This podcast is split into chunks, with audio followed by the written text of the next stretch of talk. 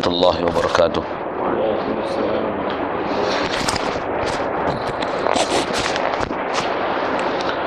الحمد لله رب العالمين والصلاة والسلام على أشرف الأنبياء والمرسلين وعلى آله وأصحابه وأزواجه وذرياته أجمعين سبحانك لا علم لنا إلا ما علمتنا إنك أنت العليم الحكيم لا حول ولا قوة إلا بالله العلي العظيم رب اشرح لي صدري ويسر لي أمري واحلل عقدة من لساني يفقه قولي اللهم افتح علينا بفتوح العارفين بك اللهم اجعلنا من الذين يستمعون القول فيتبعون أحسنه اللهم علمنا مما جهلنا وانفعنا مما علمتنا وزدنا علما نافعا يا رب العالمين. قال الشيخ المصنف رحمه الله تعالى ونفعنا به وبعلومه في الدارين آمين. Kita di muka surat dua puluh.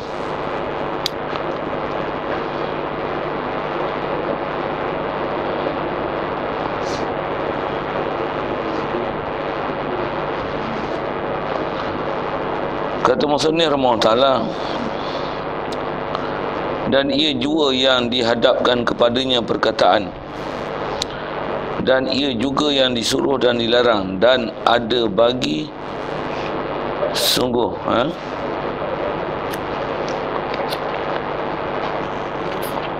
Betul tak?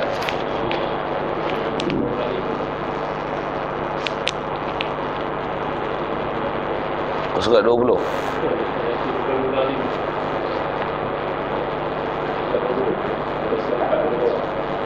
Ya. Yeah.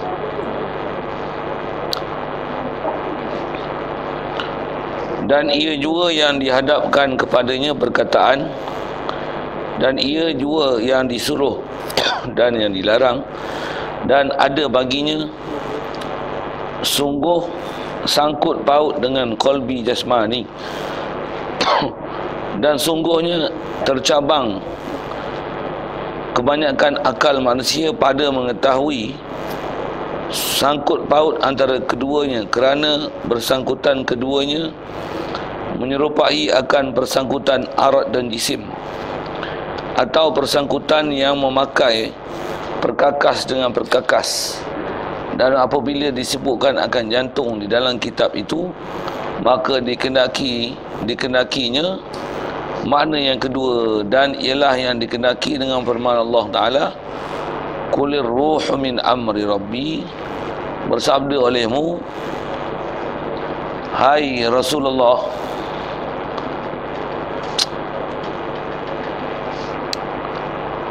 bermula roh itu daripada pekerjaan Tuhanku.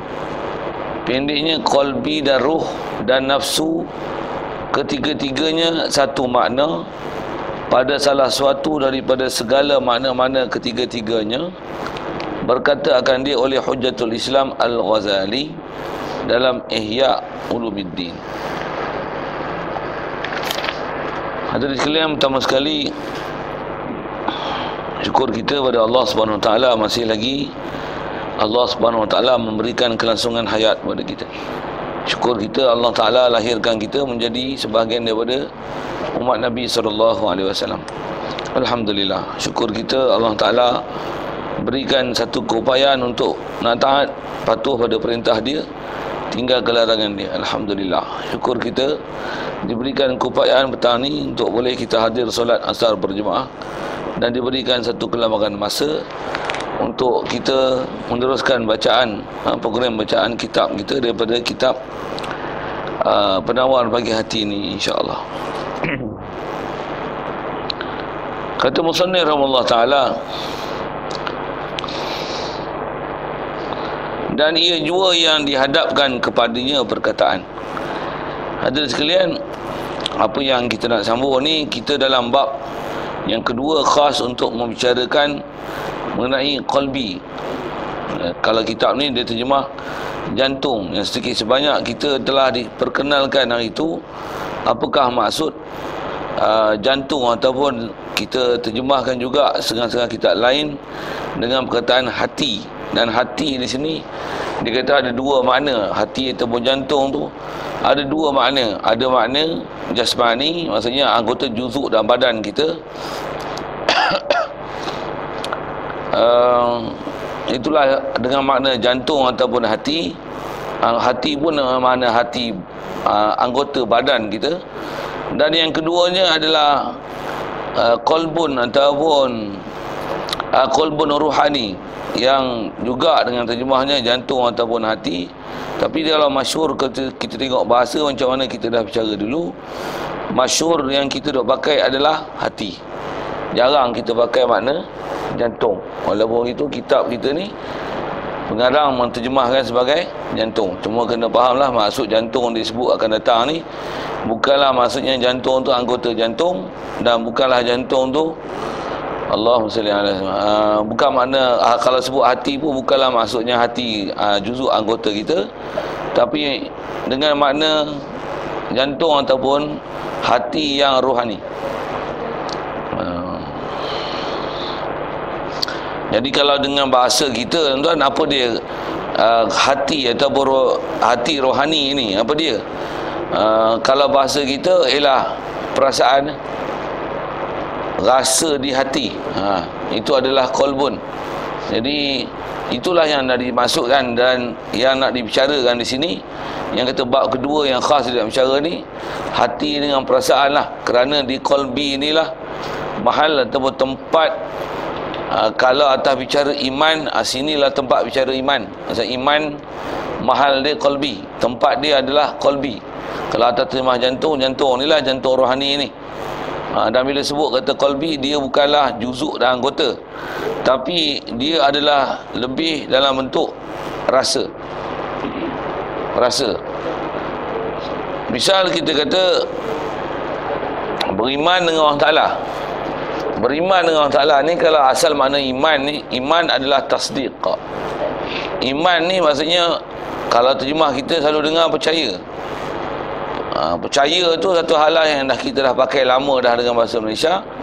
Apa maksud percaya ni? Percaya ni dia bukan perbuatan mulut, tapi dia ialah perbuatan hati. Dan bila percaya, dia mesti bersangkut paut dengan perasaan. Dan bila sebut iman ni ialah tasdik, dan iman ni berkaitan dengan kepercayaan, bak rasa. Untuk dapat rasa ni, dia bukan latihan mulut, tapi dia adalah antaranya latihan berfikir. Proses fikir, faham. Dah faham tu, dia kena ulang sebut untuk istilahnya mengajar hati ataupun bahasa lain nafsu kita supaya diterima ikut apa yang telah kita faham, apa yang telah kita proses, apa yang telah kita fikir, supaya hati tu, kolbon tu, dia menerima. Bukan saja di mulut, tapi di hati dengan rasa. Ha, satu rasa ni atas sebut ulama, dia lah antara bab yang paling payah pada kita. Pasal apa tuan-tuan rasa bab payah? Pasal dia bukan boleh macam anggota zohir, lidah boleh asah, boleh gosok, boleh cuci, apa seumpama tu. Tapi dia, kalau kata dia benda batin, benda rohani. Dia bukan benda fizikal yang boleh dilihat, tapi perkara tu sabit. Dia ada, tapi tak boleh lihat dengan mata, dan nafi tak boleh. ha. Itulah kolbun rohani yang dimaksud sini.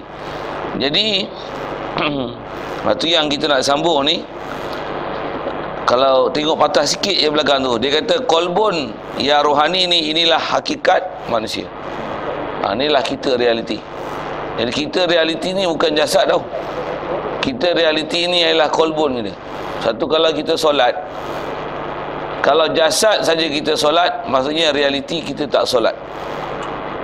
Sebab solat yang betul-betul ialah solat kolbi kita, hati kita tu. Jadi solat tak solat. Jadi bila sebut hati, ada tak masa kita solat ni, uh, jiwa kita, rasa hati kita hadir. Ataupun kalau bahasa hadir ni, bahasa lawan ni, hadir lawan dia ghaib. Dia ghaib daripada kita, ataupun dia hadir dengan kita. Ada isyarat Nabi sallallahu alaihi wasallam, dia kata La solata illa bihuduril qalbi. Tak ada nilaian solat melainkan dengan hudur qalbi. Qalbi kita hadir. Maksud hadir apa? Hati kita rasa. Cam. Dia feel. Ha, bunyi orang putih sikit. Dia berada bersama kita, bukan ghaib, hayal, terbang, berlenyap di alam lain. Yang cukup bahasanya. Ha, jadi asal sebut qalbi inilah hakikat kita. Pasal kita adalah sebenarnya hati kita. Jasad ni dia tempat perzahiran untuk menunjukkan siapa kita. Tapi benarnya kita ni bukan jasad kita. Kalau bahasa lain juga ulama sebut, kita ni realiti kita ialah roh kita. Kadang-kadang gunakan bahasa itu. Pasal istilah qalbi, roh, nafsu, kadang-kadang satu lagi disebut akal. Inilah perkara-perkara yang istilahnya perkara batin, perkara rohani. Dan nafi tak boleh, tapi ada. Yang nanti pun belakang ni dia akan sebut termasuk dalam makna qalbi ni ialah roh. Dia roh, qalbi saja nak sebut perkara-perkara tu. Pasal inilah hakikat kita. Roh kita, qalbi kita, nafsu kita, akal kita. Itulah kita. Jasad ni jasad je, mati macam habis tak? Ha, jadi mana hak kita realiti tu mana? Roh kita. Roh kita di situlah ada qalbi kita, di situlah ada nafsu kita, di situlah ada akal kita. Dan kalau nisbah sifat, di situlah ada uh, hayat kita, di situlah ilmu kita, di situlah iradah kita, di situlah kederat kita, di situlah sifat melihat kita, mendengar kita dan sifat berkata kita. Dekat jasad ni dia penzohiran alat. Mata, telinga, mulut, tangan, kaki, otak. Saja saya sebut tu nak menunjukkan pendengaran, penglihatan, percakapan, keupayaan. Begitu juga hati. Hati tu irada, kehendak, nafsu. Uh, jadi istilah hati kepada jasad ni uh, lebih kurang uh, dia macam mana penglihatan dengan mata. Yang melihat sebenarnya apa? Mata ke penglihatan? Penglihatan mata ni ha, alat. Boleh faham? Jadi kalau kita hidup ni, yang hidup tu sebenarnya roh ke jasad? Roh. Jasad ni tempat zohir, alat untuk menzohirkan roh. Kau tak nampak aku ni, memang roh tak nampak dengan mata, tapi ada roh. Ada. Macam mana penglihatan? Penglihatan tak boleh nak tengok penglihatan ni, tapi yang boleh tengok mata, yang boleh repair mata. Kalau nisbah alam syahadah ni, zohir ni, boleh repair mata, telinga tu pun repair atas jalan sebab lah. Tapi penglihatan kalau tak ada, repair lah mata lagu mana pun, tak ada penglihatan. Macam mana pun saya nak sebut apa ni? Nak sebut kan uh, ada istilah jasmani dan rohani. Jadi kita ni, kat kita ni ada istilah jasmani dan rohani dalam banyak bab. Cuma atas kita bicara ni, dia ada, dia yang dia nak fokus adalah jasmani, rohani dalam bab qalbi. Dalam bab qalbi. Nanti yang bahasa lain saya sebut ni, bila sebut qalbi ada bersama dia nanti ada istilah roh, ada bersama dengan dia nanti nafsu, ada bersama dengan dia nanti nisbahnya akal. Ha, kalau kita belajar dalam kitab-kitab ulama ahli sunnah wal jemaah, memang istilah-istilah ni dia ada pembahasan dia. Ha, dia kata wala tahud fi ruhi izma warada nasun minas syari'i lakin wujida li malikin ya suratun kal jasadi fahasbukan nasbu fahasbukan nasbu bihaza sanadi wal aqlu karruhi walakin qarraru fil fihi khilafan fanzuran mafassaru. Ha, dah sebut wal aqlu karruh, akal macam roh. Dari segi nisbah nak bahas realiti dia apa, macam mana roh tak boleh nak dibahas apa realiti dia. Dia rupa lagu mana, dibuat pada bahan apa, dia duduk di mana. Ha, tak boleh nak bahas. Akal pun serupa itu. nafsu pun semua itu. Apa saya tinggal ni? Akal, kalbu pun itu. Ha. Jadi roh, nafsu, akal, kalbu. Empat ni. Macam mana pun uh, atas kita nak tengok asal kalbu, nafsu, roh, akal, inilah hakikat dia. Itu yang disebut uh, yang rohani ni, inilah hakikat manusia. Satu nak tengok kita ni apa? Tengok nafsu kita. Nak tengok kita ni apa? Tengok akal kita. Bila akal ni istilah juga disebut lain, tengok marifah kita. Kadang-kadang digunakan istilah itu. Nak tengok diri kita ni apa? Tengok roh kita. Nak tengok diri kita apa? Tengok qalbi kita. Jasad, jasad tak pakai. Pasal Allah Taala dia tak pandang jasad. So, jasad ni tempat penzohiran di alam syahadah ni. Realiti kita, sekali lagi sebut, realiti kita bukan bukan jasad kita.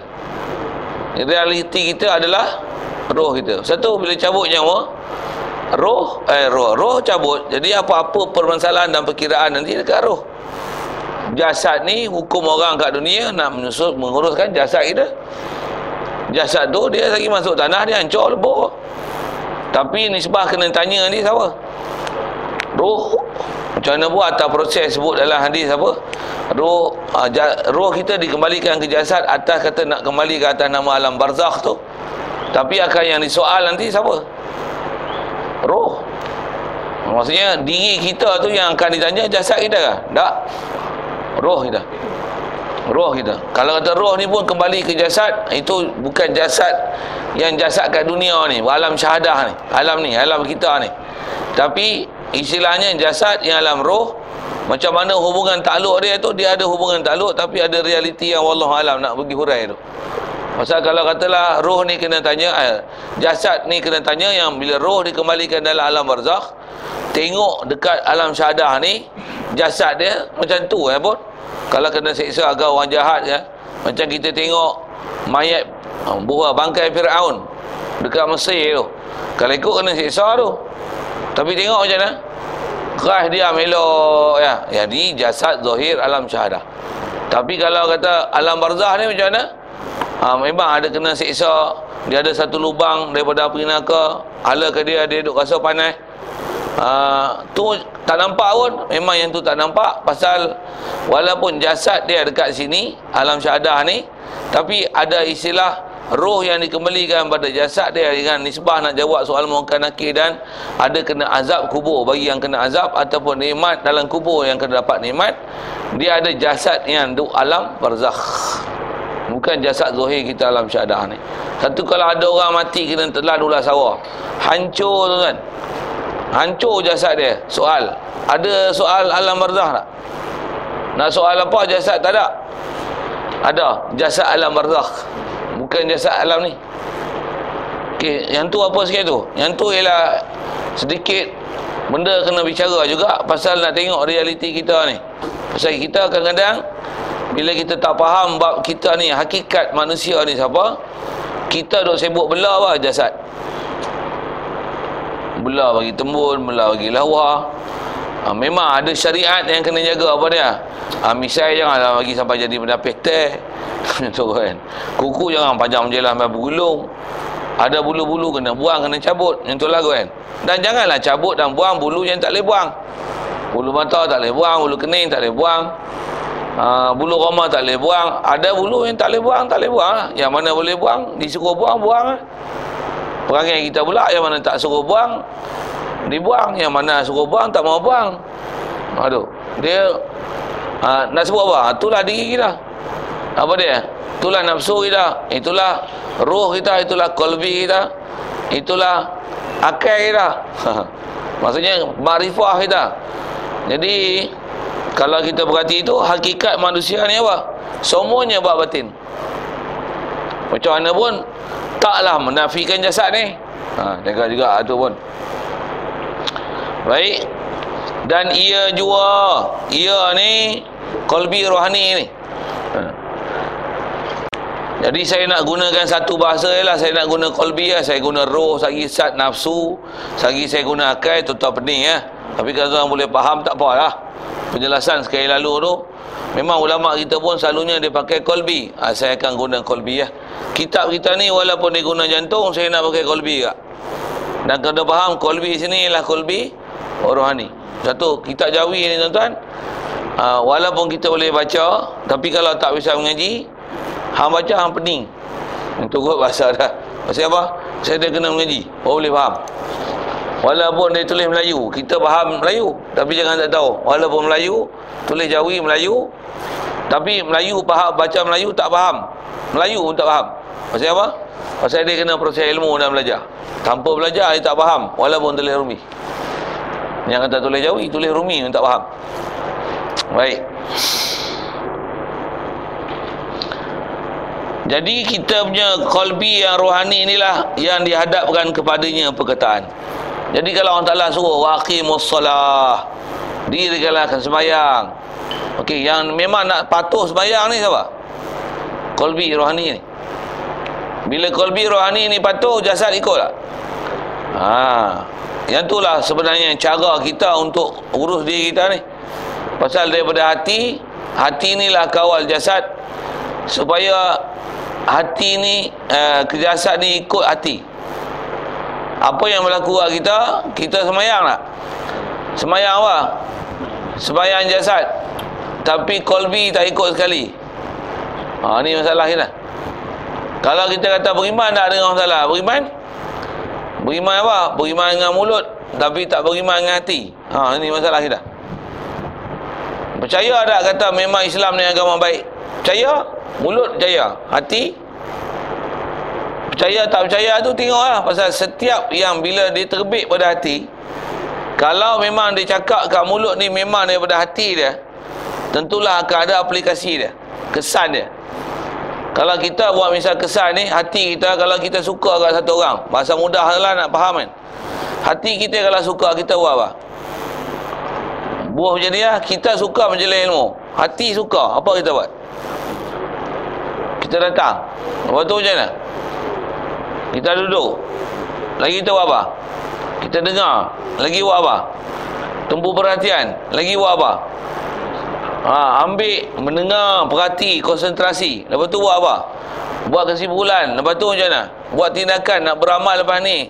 Kalau ada salah, kita kena betulkan. Kalau ada betul, Alhamdulillah betul. Untuk kalau ada yang kurang, tambah baikkan apa yang ada. Ha, yang ni istilah orang yang main dengan hati.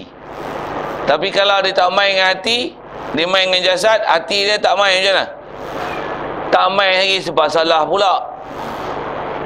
Ha, Tok Imam kata apa, Tok Bulu kata apa, Tok Ketua kata apa. Kalau katalah yang yang yang mengurus tu adalah orang tu kan, nanti orang kampung kata apa, orang kampung ni kata apa. hmm.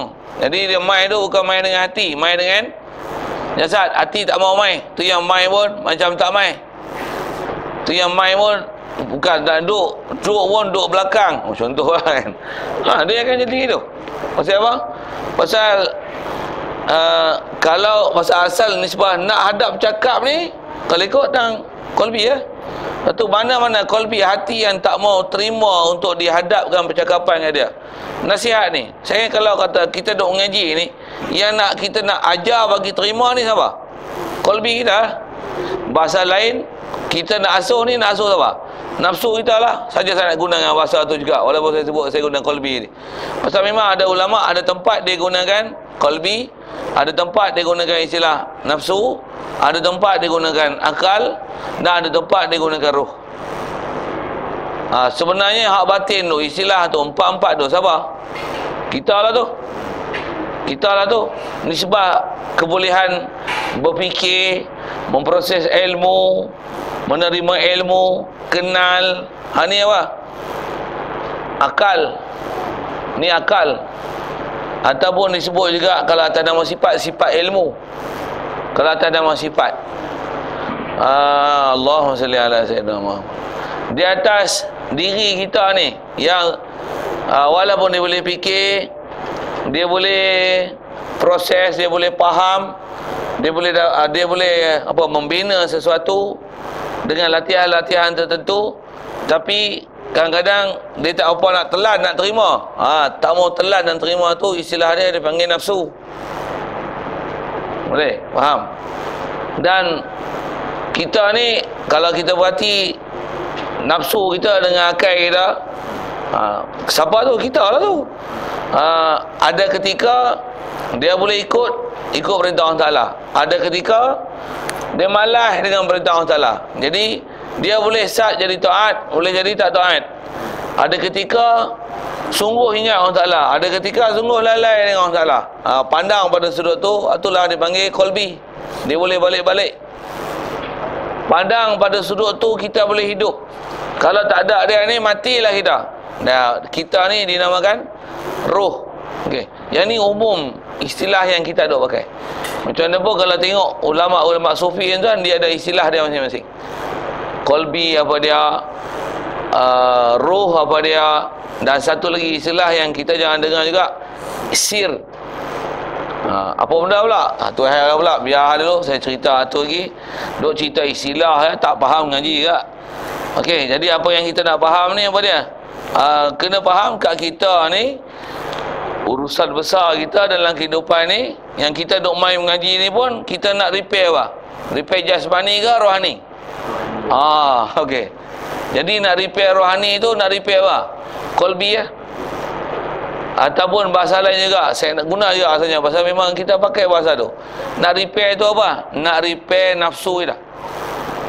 Pasal nafsu ni tu yang ulama sebut.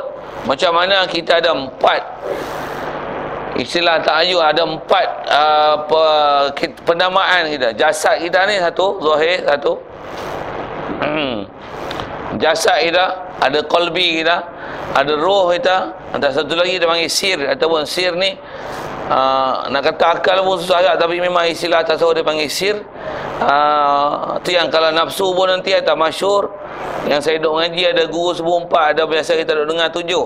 Ada nafsu nanti, nafsu ammarah, ada nafsu lawamah, ada nafsu mulhimah, ada nafsu mutmainah. Pasal apa? Pasal ada tempat-tempat ni. Jadi ada empat martabat nafsu. Ha, kalau hak bawah sekali, ha, jasad kita ni, jasad zohir kita ni, ha, hubung kait dia nanti. Kalau atas kata buruk, jasad ni pun tak boleh main mengaji, tak mau taat, yang ni memang buruk gila punya. Yang ni dia panggil nafsu ammarah. Taat zohir pun tak mau, jangan cerita hati, taat zohir pun tak mau. Yang ni memang jahat gila babi. Ammarah sungguh. Bila naik martabat sikit, ha, naik martabat sikit, dah nak main masjid, nak main surau, nak main mengaji, ha, jasad ni boleh taat dan patuh dah, tapi kolbi tak apa nak terima lagi. Ha, dia ada penyakit pula di situ. Nisbah nafsu, dia ada penyakit kat kolbi situ. Yang ni dia panggil nafsu lawamah. Ha, tu istilah-istilah ulama kan? Dan tempat dia, dan nama dia. Ha, bila naik satu lagi, yang ni pun saya sebut atas istilah sufi kan? Ulama tasawuf atas kolbi. Bila kolbi atas sikit, kalau dia boleh taat, taat pun taat kolbi, tapi dalam bab roh dia masih berasa keakuan ni. Dia rasa keakuan, dia ada rasa uh, dia tak rasa sepenuhnya nak balikkan apa yang dia buat ke Allah Ta'ala. Uh, dia akan ada istilah nafsu nanti dipanggil nafsu mulhimah. Lepas parah ni nanti kat sir, uh, barulah dipanggil nafsu tu nafsu mutmainah. Jadi kalau kita perhati ni, kita ni kena perbetulkan hak jasmani mau kena lagi betul, harakat rohani kena lagi betul. Kalau pandang seluruh jasad kita, ha, jasad kita kena lagi betul, hak batin kita lagi betul. Cuma ta'aluk jasad satu, jasad. Tapi kalau ta'aluk batin ni atas masyhur dengan istilah saya sebut ulama-ulama sufi ni ada tiga, qalbi, roh, sir. Ha, kalau kita sebut pi yang istilah yang kita selalu pakai ni, apa dia? Dia lah qalbi ni kita jumpa ni, qalbi, roh. Kalau atas sir tu, kalau nak pakai juga akal, akal, nafsu. Ha, nafsu atas kita cerita penamaan nafsu ni kan. Ha, cuma sir tu akal ke? Tu dah payah ke istilah tu? Ha, ada tempat-tempat memang ada ulama istilah kelahi yang ambil ni bahan ni, orang ni cakap faham macam ni, orang ni ambil faham macam ni. Cuma saya sebut banyak-banyak lagi tu, kata saya pening, tapi nak sebut pun kena sebut juga, pasal ada tempat nak kena faham kan nanti. Jadi macam mana pun apa nak sebut, yang kita dah baca ni apa? Qalbi rohani ini ialah hakikat manusia. Baik. Dan qalbi kita lah yang dihadapkan kepadanya perkataan. Jadi kalau ada perintah solat, perintah beriman, sabar ni, qalbi ke jasad? Qalbi. Ha, tu yang bila qalbi dah ikut, macam mana? Jasad macam mana? Dia ikut. Satu, kalau hati kita memang beriman Allah Ta'ala sebagai Tuhan, Nabi Muhammad ni lah Rasulullah, apa akan jadi? Hati yang kita akan mengucap. Cuma asal perjalanan Islam ni dia macam ni. Hati dah terima, kalau nisbah sahabat lah, dia memang percaya di hati, terima di hati. Untuk terima di hati ni, dia tengok Rasulullah, dia tahu dia ni ummi, tapi baca Quran, Quran pula ahli sastra pun tak boleh lawan. Yang ni kata dia bukan datang pada manusia ni. Jadi terima tak dia akal dia? Akal, kebolehan berfikir. Bila akal dia boleh terima, qalbi dia macam mana? Sabar tak? Tahqiq apa? Dia tasdik tak? Dia akan membenarkan tak? Ha, dia akan terima di hati. Daripada akal, fikir, uh, proses, masuk di hati. Lepas tu apa akan jadi? Jasad dia macam mana? Ashhadu alla ilaha illallah. Oh, sebut dengan mulut. Ini proses asal untuk uh, perjalanan iman yang asal. Kita ni terbalik. Terbalik pada apa? Pasal kita Islam bakar. Daripada kecil asyhadu alla ilaha illallah, asyhadu anna Muhammadar Rasulullah. Tapi itu mulut.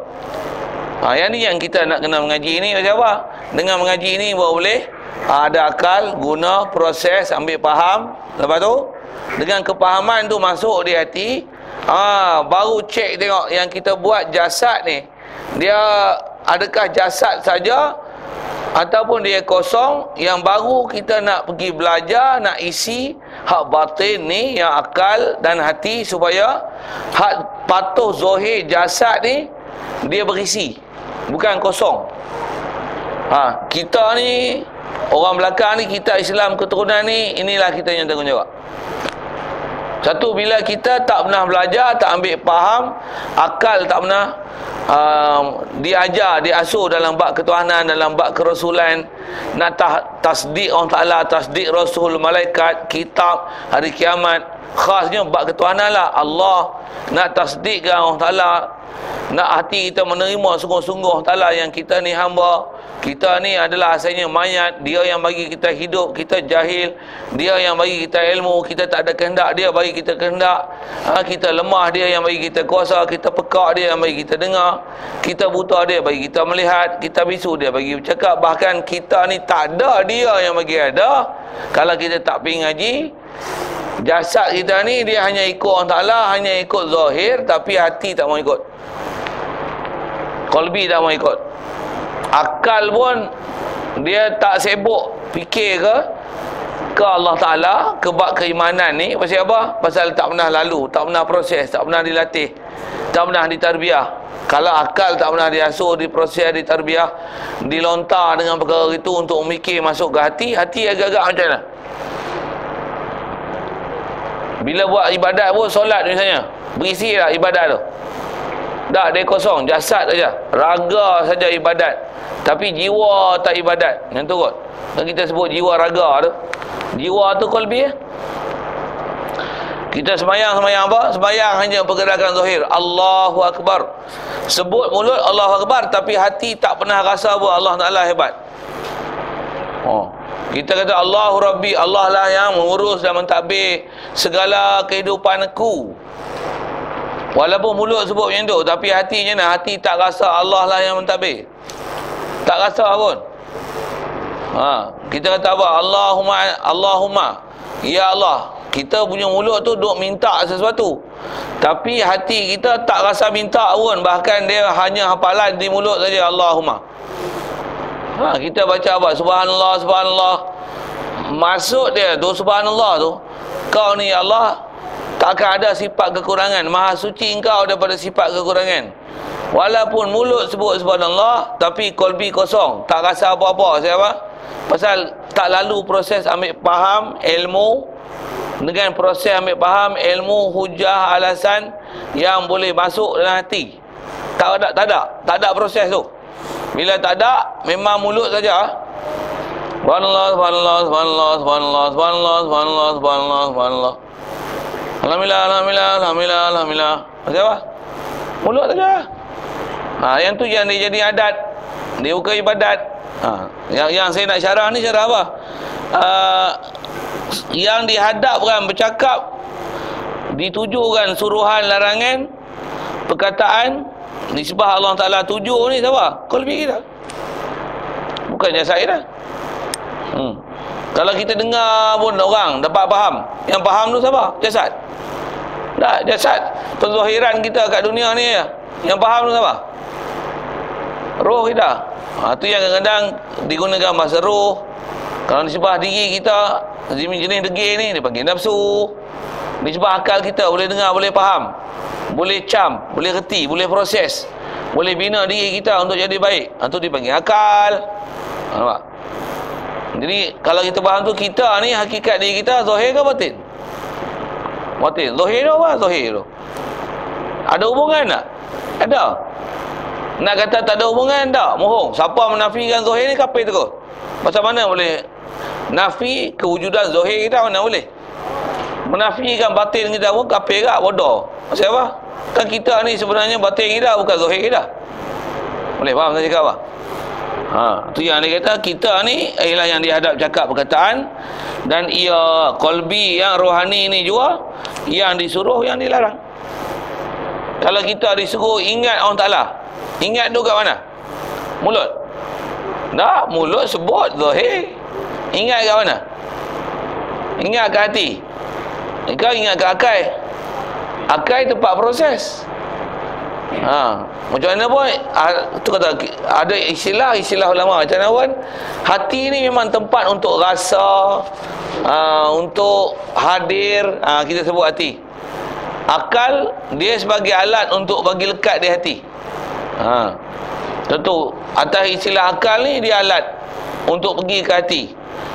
Jadi atas kita kata rasa, hati tu yang kalau Allah Ta'ala suruh, Allah Ta'ala larang.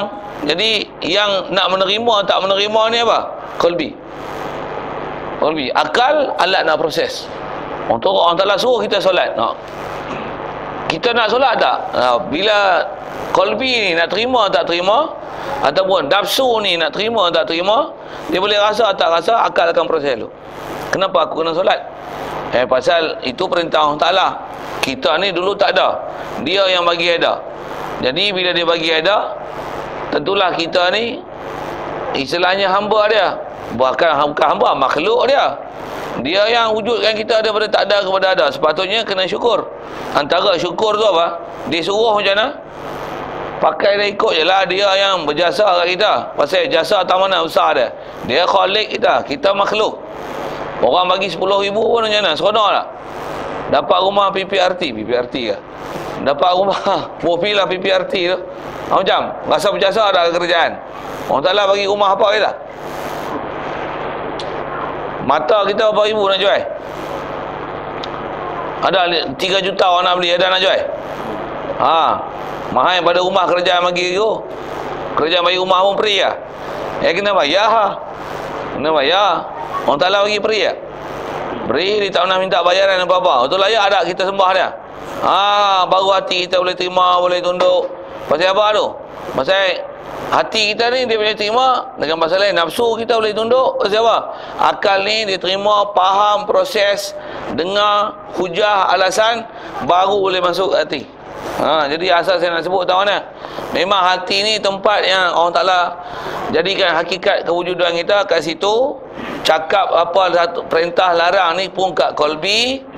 Uh, satu kita kena ambil berat macam mana untuk baiki hati kita, qalbi kita. Macam mana supaya hati kita ni dia hidup. Pasal jasad memang hidup kan. Memang kita hidup, dan hidup kita ni atas nama roh. Ada roh kat kita, hiduplah kita. Tapi qalbi kita tak hidup. Apa maksud qalbi ni? Maksudnya perasaan batin kita ni tak hidup.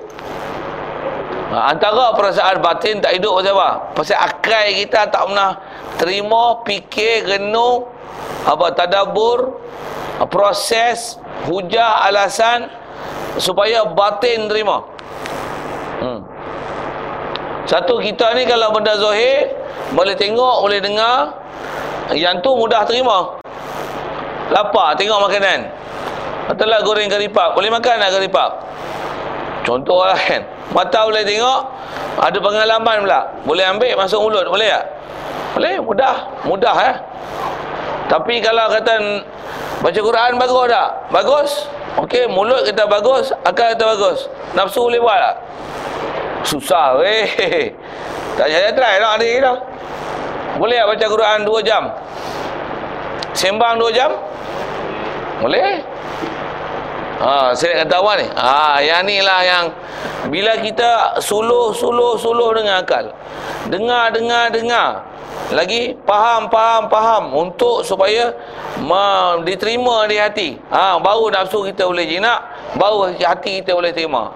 Cuma bila kita asuh, asuh, asuh, asuh. Sampai satu tahap, tuan-tuan. Kalau dah terima asuhan yang betul. Latihan yang sangat kuat. Dan kita terima ilmu yang sangat mantap. Dan suasana yang mendorong kita untuk taat, aa, kita tak akan pedulilah kehendak-kehendak nafsu ni. Mata kita tengok hiburan apa pun tak maulah. Pasal apa? Nafsu dah kenai, akal dah kenai, nafsu dah kenai. Qalbi kita dah tak ada lah nak pergi kat tu. Nafsu kita pun tak ada dah tu. Nafsu kita macam ni macam mana? Dia dah tenang dah. Bila dia faham Allah lah, sebut Allah ni, Allah yang jadikan kita, dia saja boleh pergi mudarat manfaat. Kalau dah faham mantap betul-betul, tuan-tuan, macam mana? Kan manusia ni tak peduli lah. Kalau ambil makhluk pun, ambil dunia ni pun sekadar untuk atas jalan sebab Allah Ta'ala perintah kita ambil makan minum. Baik. Makan minum nak seronok-seronok lah? Tak. Makan minum pasal Allah Ta'ala suruh makan dan minum. Tu saja. Tu pun kalau disuruh makan, kalau boleh tak mau makan. Maksudnya apa? Sedap lagi. Faham Allah Ta'ala, ingat Allah Ta'ala, sedar ke Allah Ta'ala. Hati kita dapat Allah Ta'ala, capai Allah Ta'ala. Hal tu lagi seronok daripada kita duk sebut, duk makan dengan mulut, duk rasa sedap dengan lidah. Bahkan kita dapat caci pula. Eh, aku ni kalau makan mengantuk, jadi bodoh, kepala otak pun tak waras, duk tidur je lembab, nak fikir apa pun tak boleh. Ha, dia akan tinggal makan. Bila tinggal-tinggal makan, hati jadi cerah, fikiran jadi tenang, mata pun tak mengantuk. Ha? Hati kita pun sentiasa ingat Allah Ta'ala, fikir Allah Ta'ala, boleh tafakur, boleh tadabur. Ada guru pula, ada orang asuh pula, ada latihan pula untuk ingat Allah Ta'ala. Sampai kita punya kolbi kita, akal kita, roh kita, aa, nafsu kita boleh terima dalam bab ketuhanan. Aa, dia akan sampai tahap mutmainah kalau buat nafsu. Aa, perjalanan batin macam ni.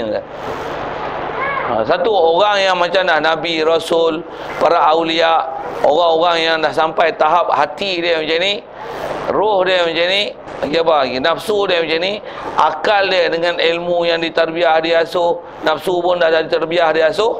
Macam mana qalbi dia? Hebat tak? Sentiasa tak? Ingat Allah Ta'ala. Quran kata apa? Innamal mu'minuna idza dzukirallah wajilat qulubuhum. Sebut Allah je dia hati dah gerun. Dan bila ala bizikrillah tatma'innul qulub, sebut Allah Ta'ala tenang. Dan dengan Allah Ta'ala macam mana? Wallazina amanu asyaddu hubban lillah. Orang beriman ni kasih sungguh, cinta sungguh Allah Ta'ala. Pasal apa boleh hati dia orang ni jadi tu? Pasal dia dah terima dengan akal, dengan dengar, faham, proses, lepas tu dengan dalil, dengan hujah, dengan alasan. Ha, pasal dia tu asbab untuk hati boleh terima. Bila hati ni boleh terima, dah kenal, dah faham, dah dapat dengan dalil, ada suasana pula yang boleh membantu dia, ada latihan, asuhan macam mana, baru kolbi ni akan jadi baik, baru kolbi jadi gitu. Dia minat ke Allah Ta'ala, suka ke Allah Ta'ala, sebut je Allah, dia rasa tenang, sebut je Allah, dia rasa gerun. Kita apa? Huh. Oh, jadi kalau kita berhati itu, banyak lagi lah kita kena proses batin ni. Kau cukup dah? Tuan-tuan jawab tak? Cukup belum? Kalau saya, tuan-tuan, saya kata wah, baru Allah letih nak mengaku, malu. Satu, saya duduk pergi India, saya duduk cerita saya duduk pergi India, saya duduk pergi belajar ke siapa. Pasal baru, orang kata baru dapat jalan. Ada guru yang betul-betul asuh kita, bagi kenal kita perjalanan batin dia macam mana. Selalu kita tahu kalau macam nak mati, hei, hei, hei, itu lah. Api duduk tu kena sepak, kena buah lutut, kena buah siku. Tak jadi yang kan. Duk rasa macam, ish aku ni nak jadi apa dia, tua nak mampu lah. Umur kan nak separuh lah. Separuh, separuh pada lima puluh. Nak jubli emas ni. Tak jubli emas ke lah kan. Faham jubli-jubli kan. Jubli perak dua puluh lima, jubli emas lima puluh. Tapi tiga tahun lagi lah. Nak sampai lima puluh pun. Bunyi tu macam lambat lagi lah. tiga tahun lagi lah. Macam lambat lah. Tak tahu lagi lima puluh, enam puluh dah. Nak cerita apa ni? Ni dah lima puluh dah baru nak reti. Oh, letih. Saya kata letih ke apa? Tu kata kita ni memang terbiar uh, rohani ni lemah sangat. Betul lemah. Semayang kita nak kata khusyuk kan, Allah malu, tebai muka nak mengaku kan. Ha, kita doa pun doa mulut ya, hati tak apa. Rabbana atina fid dunya hasanah wa fil akhirati hasanah wa qina azabannar wa qina azabannar wa qina azabannar. Ulang tiga kali tu. Hati tak rasa sikit pun. Secolek pun tak. Itu apa? Mulut ya. Ha. Kalau habis sembahyang pun astaghfirullahalazim alladzi la ilaha illa huwal hayyul qayyum wa atubu ilaih. Astaghfirullahalazim alladzi la ilaha illa huwal hayyul qayyum wa atubu ilaih. Apa mulut ya? Ha, la ilaha illallah wahdahu la syarika lah, lahul mulku lahul hamdu yuhyi wa yumiit wa huwa hayyul la yamut bi yadihil khair wa huwa ala kulli syai'in qadir. La ilaha illallah wahdahu la syarika lah. Benda tu mulut ya. Allahumma ajirna minan nar, Allahumma ajirna minan nar, Allahumma ajirna minan nar. Mulut saja. Allahumma anta salam wa minka salam wa ilaika ya'udu salam. Mulut saja. Ha. Amin, amin ya rabbal alamin, amin ya rabbal alamin, amin ya rabbal alamin, amin ya rabbal alamin. Mulut saja. Teruk yang kita ni. Mana teruk ni? Hmm. Lepas tu kalau kita semak-semak macam ni, bagus tak kalau kita buat pondok ke apa, duk ngaji ke? Bagus tak? Tuk jemu lah, tapi jangan tak tahu eh. Dengar macam ni nak pergi. Bila dah duduk esok dah boring pula dah. Ah, ha, pasal apa? Pasal kita ada musuh. Antara musuh kita tu dah apa? Nafsu kita sendiri. Mula-mula ikut, ikut, ikut mula seronok lah. Lepas tu dah letih pula dah, boring pula dah. Mula dah ulang ni, ya, susah tu. Ha? Ha, mula-mula dengar memang seronok. Oh, nak, nak, nak, nak. Oh, nak, nak, nak, nak. Jom, jom, jom, jom, jom, jom. Jangan tak tahu nak buka pondok, nak buat mendasar pun susah. Macam mana buat masjid? Kita buat contoh buat surau je lah. Tak ada surau dulu macam mana? Gila dah nak buat. Gila. Oh, orang ni bagi sumbangan, orang ni kutip duit, orang ni masa. Bila dah pacak, nak bagi hidup macam mana? Mampus tak? Boh. Nak jadi azan, nak azan pun payah weh. Nak hadir, tambah nak duduk, nak. Ha, tapi ini bukan masjid lah. Kalau katalah boleh itikaf, boleh itikaf tak? Masjid dok punya banyak keliling kita ni. Siapa dah dok itikaf? Sampai pergi semayang aku dah tak teringin nak pergi eh. Tapi masa nak buat macam mana? Tapi bila nak imarah, nak bangunkan dia, sama macam kita sama. Macam kita ada nafsu. Ha, ada nafsu ni ah, ha, mula nafsu kita nak ke sana, nak berjalan, nak makan angin. Ni ni ah, ha. Yang ni yang kata kita nak buat bina diri sendiri susah tuan tu yang sebaik-baik jalan ada guru. Ha, guru pula guru mana? Guru mursyid, guru yang memang dia ni dah kenal Allah Taala, dia ni pula memang dah memang boleh tunjuk jalan kita, dia dah temu jalan, dia pun duk jalan betul dan dia nak bawa kita buat pergi jalan betul. Ha, baru best. Satu kami duduk pondok ada guru. Ha. Tapi tu guru meninggal dah. Ha, tu yang slow. Slow. Masa pimpinan tak ada. Pimpinan negara banyak, wakil rakyat ada, ahli parlimen ada, tuan kapur ada. Hak pimpinan batin ni tak ada. Ha, satu kena cari guru jauh-jauh, mana India. Tak saya sebut saya ni kan. Saya memang saya duduk pergi India awal. Ni pun nak pergi bulan satu ni. Ha, itu pergi dah bulan Ramadan. Ni nak pergi lagi. Sebab apa? Ada banyak benda nak kena pergi belajar. Khasnya benda-benda yang takluk batin. Benda zahir ni kalau saya lah. Duk ngaji pekah. Duk ngaji sebah ilmu. Baik ilmu tauhid. Ilmu saja. Memang ngaji lah. Ha, ilmu tentang bahasa Arab. Dia nahu, surah, balarah, mantik. Macam-macam ngaji. Kan? Ha, istilahnya hak tu. Tak, tahu, tak, tak ada masalah dah tu. InsyaAllah tak ada masalah. Kalau kat saya lah. Hak masalah hak mana? Hak batin. Hati nak pergi ke orang salah ni dia lembab, slow, lembab macam macam mana lah ni orang pakai high cost seven tuan-tuan. Dengar saya sebut, tuan-tuan tak faham diam je lah. Lah ni kalau komputer processor high cost seven, dia pakai Pentium one. Ha. Tuan-tuan tak faham tu diam je lah. Ha, tuan-tuan faham lah pasal. Saya nak syarah tu syarah komputer lah lagi. Baik. Jadi qalbi rohani inilah nisbah suruh dan dilarang, dan ada baginya sangkut paut paut dengan qalbi jasmani. Ha, tapi dia memang ada sangkut paut lah. Pasal batin dengan jisim ni dia mana sangkut paut. Macam mana kalau saya sebut mudah? Macam mana kita sebut mata dengan penglihatan? Penglihatan ni sifat penglihatan melihat, betul? Mata ni biji mata ni. Macam mana pun cocok biji mata, tak ada lah penglihatan. Ha, boleh? Ha, kita punya hati macam tu juga. Hati ni batin. Tapi ha, mak, hati ni pasal dia buat daripada makanan. Hang makan benda merepek, hati hang kotak. Hati hati hang zahir ni kotak pasal ada racun, darah, babi, gelatin katalah tu kan. Gelatin pun benda haram, babi, najis. Apa lagi? Kalau ada hak tu, nanti hak batin pun kotak tak? Macam mana mata kita ni kalau cocok mata ambil garpu tunjuk boh ya, contoh macam cerita Ramli je kan. Ha, macam mana buta? Buta tak nampak. Pasal apa? Bila zahir tak nampak, penglihatan punya sifat batin tu hilang. Telinga ni ambil kayu apa cocok ya. Kalau takat korek telinga ada apa cocok dengan kayu bagi tembus pula kau ni kan. Oh, apa pekak, pekak. Pasal apa pekak? Pasal ada takluk antara jasmani dengan rohani. Hmm, boleh, faham? Ha, hati kita pun sama. Satu hati ni kolbi sini. Kolbi tu bukan kolbi yang kotak, kolbi batin. Antara yang ganggu yang boleh membentuk dia hati kita buat pada makanan. Ha, hang makan apa? Ha, makan benda kotak, hati hang kotak. Bila hati hati zahir ni kotak, jasmani ni kotak, hati batin kotak tak? Hmm. Bola tu satu, tu tak hati, tak akal pula. Akal ni benda proses.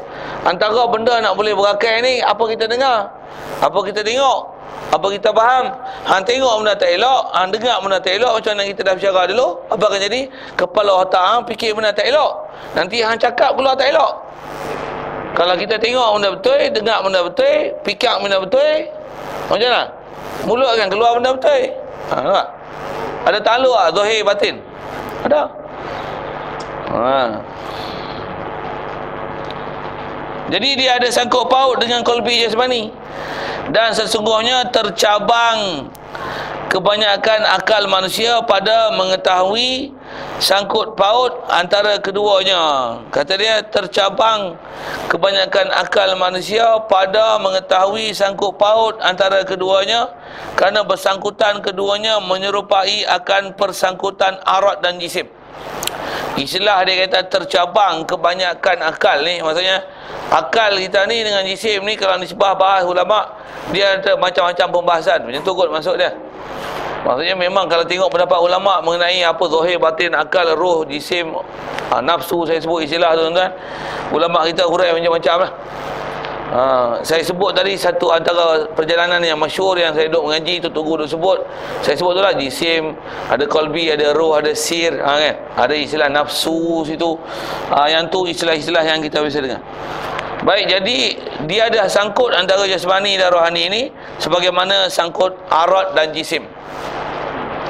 Yang ni ada istilah tauhid sikit yang lalu kalau kita belajar tauhid jumpa. Apa dia? Arad ni sifat, jisim ni zat baharu. Macam kita, batang tubuh kita ni dipanggil jisim. Lepas tu sifat melihat yang ada kat kita, sifat dengar ada kat kita, sifat malas, sifat rajin, sifat bodoh, sifat alim, contoh itulah kan. Rajin, malas, ah tu dipanggil arad. Nah, mudah itulah saya sebut. Jadi tentulah apa yang ada pada sifat kita ni dia akan mempengaruhi jisim kita, dan apa rupa jisim kita itulah nanti sifat kita. Dia memang ada hubungan nanti. Itu kalau kata kalau kita tengok jisim dia gemuk, kaki pun macam kaki gajah contohlah, nanti sifat jalan dia macam mana? Pelan, meleleh, waktu kaki heret, sereh sereh sereh dia jalan. Boleh faham sereh tu boleh? Ha. Ha, hubungan arad dengan jisim. Tengok badan kuruh melayang, Tinggi lampai, melayang, kuruh. Tengok dia berjalan ke mana. Peruh, peruh, peruh, peruh, peruh, peruh. Ha, bunyi peruh tu saya. Laju, pantas. Boleh, faham? Ha, apa hubungan dia? Jisim dengan harut. Boleh? Siap. Jadi saya tak syarah tu, tapi dia kata tentu ada hubungan. Macam itulah juga ada berhubungan zahir dengan batin. Ada. Satu kita ni kalau faham nisbah nak bagi elok, kena bagi elok kan. Dua-dua kena jaga. Satu kita nak jaga hati bagi elok, hati batin ni.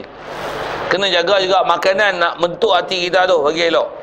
Nak bagi hati batin, sebelum hati batin nak cerita berakal kita macam mana nak bagi elok. Mata hang tengok apa? Ha tu nak bagi elok. Telingamu dengar apa? Ha tu nak bagi elok. Pasal mata tengok elok, telinga benda elok, dia akan fikir benda elok.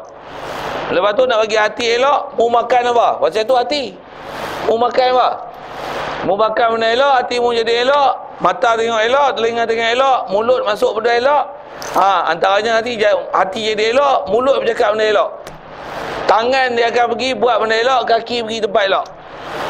Kaki pergi tempat elok, tangan pergi tempat pergi gagal benda tak elok, mata tengok benda tak elok, telinga dengar tak elok, kepala otak tak elok, hat, ha, ma- masuk makanan benda tak elok, hati pun jadi tak elok, mu cakap benda tak elok.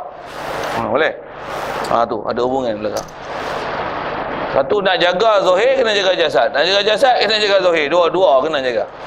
Satu, kita kena kawal semua. Jasad pun kena kawal, hak batin pun kena kawal. Batin ni antaranya mempengaruhi jasad, dan jasad juga mempengaruhi batin. Dia ada adik-adik. uh, Cuba perkaitan dia macam lebih kurang macam tu. Kalau boleh faham tu maksudnya apa? Dua-dua kena jaga. Satu, tak ada orang dia boleh kata aku ni nampak aja zahir jahat tapi hati aku baik. Jangan buat bodoh itu. Ha? Mu kena tipu dengan setan. Ha? Ha. Tengok sembahyang eh. Tengok aku dah sembahyang, aku dah puasa, aku dah derma. Okey-okey tu. Ha. Mu okey-okey zahir, batin tentang mu nak riak, mu unjuk, mu takabur, mu nak sum'ah. Ha, macam-macam tuan-tuan. Ha, sifat-sifat yang boleh merosakkan segala amalan zahir kita satu tak pakai. Ha. Satu, kena jaga dua-dua. Satu, kalau sekali lagi tuan, bila nak jaga dua-dua ni memang tempat terbaik, hal terbaik ialah kita ada guru yang memang asuh kita. Zahir pun dia asuh, batin pun dia asuh. Lepas tu Rasulullah dia asuh kita apa? Zahir batin tak? Zahir batin dia asuh. Nah, cuma kita lah bila tak pernah berguru betul-betul tuan, kita dia asuh zahir lah. Kalau budak-budak pun sini suruh misalnya, kalau kita lah, kita kot susah, katalah anak-anak kita hantar sekolah pasti masuk dengan doa kan. Masuk je bismillah tawakkaltu ala Allah rabbi syrahli sadri. Ha, dia suruh dengan doa apa-apa-apa. Balik naik kenderaan, doa naik kenderaan, baca ramai-ramai, baca-baca-baca-baca-baca. Mulut lah. Kalau bidak lagi macam mana pun dah biasa latih itu, nanti ada kesan nak kena hati. Ada? Nah, macam mana pun hati tak pernah pula diajar berfikir dengan ilmu, dengan dalil untuk bagi mantap. Macam mana? Walaupun asuh dengan mulut, hati tak kesan juga. Maksudnya apa? Akal tak pernah fikir, tak pernah tadabur, tak pernah tafakur. Tak boleh tak? Satu zikir sejuta kali, hasil tak apa-apa manfaat hati? Kalau tak pernah fikir apa maksud la ilaha illallah, tak ambil faham, tak jadi tak? Kalau faham pun tak pernah latih zikir, macam mana? Tak jadi tak? Nampak? Dua-dua sangkut. Dua-dua kena. Ha. Baik, bahasa lain dia kata pertambatan dua ni, zahir batin ni, pers- atau persangkutan yang memakai perkakas dengan perkakas. Ha, macam tu. Kalau kita nak pomeng kita, kita kena ada, alat kena ada. Betul? Kalau kita ada, perkakas ada, tak jadi. Perkakas ada, kita tak ada, tak jadi juga. Kita ada, bodoh. Macam mana? Perkakas ada, kita ada, tapi bodoh. Ataupun ilmu ada, tak pernah latih. Macam mana? Macam mana? Macam apa? Tak pernah latih? Tuan-tuan tak biasa buka tayar. Tengok orang buka tayar, biasa tak? Biasa? Boleh buka tayar tak? Try tak? Biasa buat tak? Tak biasa buat. Agak-agak jadi tak? Nak jadi pun lambat lah. Orang dah biasa lah macam mana? Pejam mata dia boleh buat. Ha. Kalau orang dia pandai kuat macam mana sekalipun tapi tak ada ilmu, tak boleh juga. Tak ada nasihat, tak boleh juga. Ataupun semua ada tapi tak ada tak ada semangat nak betul. Hang bukalah saya tu kumalah. Boleh tak jadi? Tak jadi juga. Ha, ha, dua-dua kena. Dua-dua kena. Hmm, tu yang dia buat bandingkan macam mana perkakas yang memakai perkakas, maksudnya tukang dan juga alat. Ha, macam tu berkaitan dia. Dan apabila disebutkan kat jantung dalam kitab itu, maksudnya bila sebut qalbi tu lah, ha, maka dikenaki makna yang kedua. Dikenaki tu ialah makna qalbi. Qalbi rohani, itu maksud dia. Dan ialah yang dikenaki dengan firman Allah Ta'ala. Ha, ha ni. Cuma firman Allah Ta'ala ni disebut dengan ruh. Ha, yang saya sekali lagi sebut tadi, qalbi, ruh, nafsu. Ha, ni ayat Quran macam ni, kulir ruh min amri rabbi. Pasal dia sebelum tu yas'alunaka anir ruh, kulir ruh min amri rabbi. Terjemahnya, bersabda olehmu hai Rasulullah.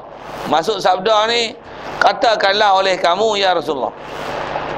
Allah Ta'ala perintahkan Rasulullah ni,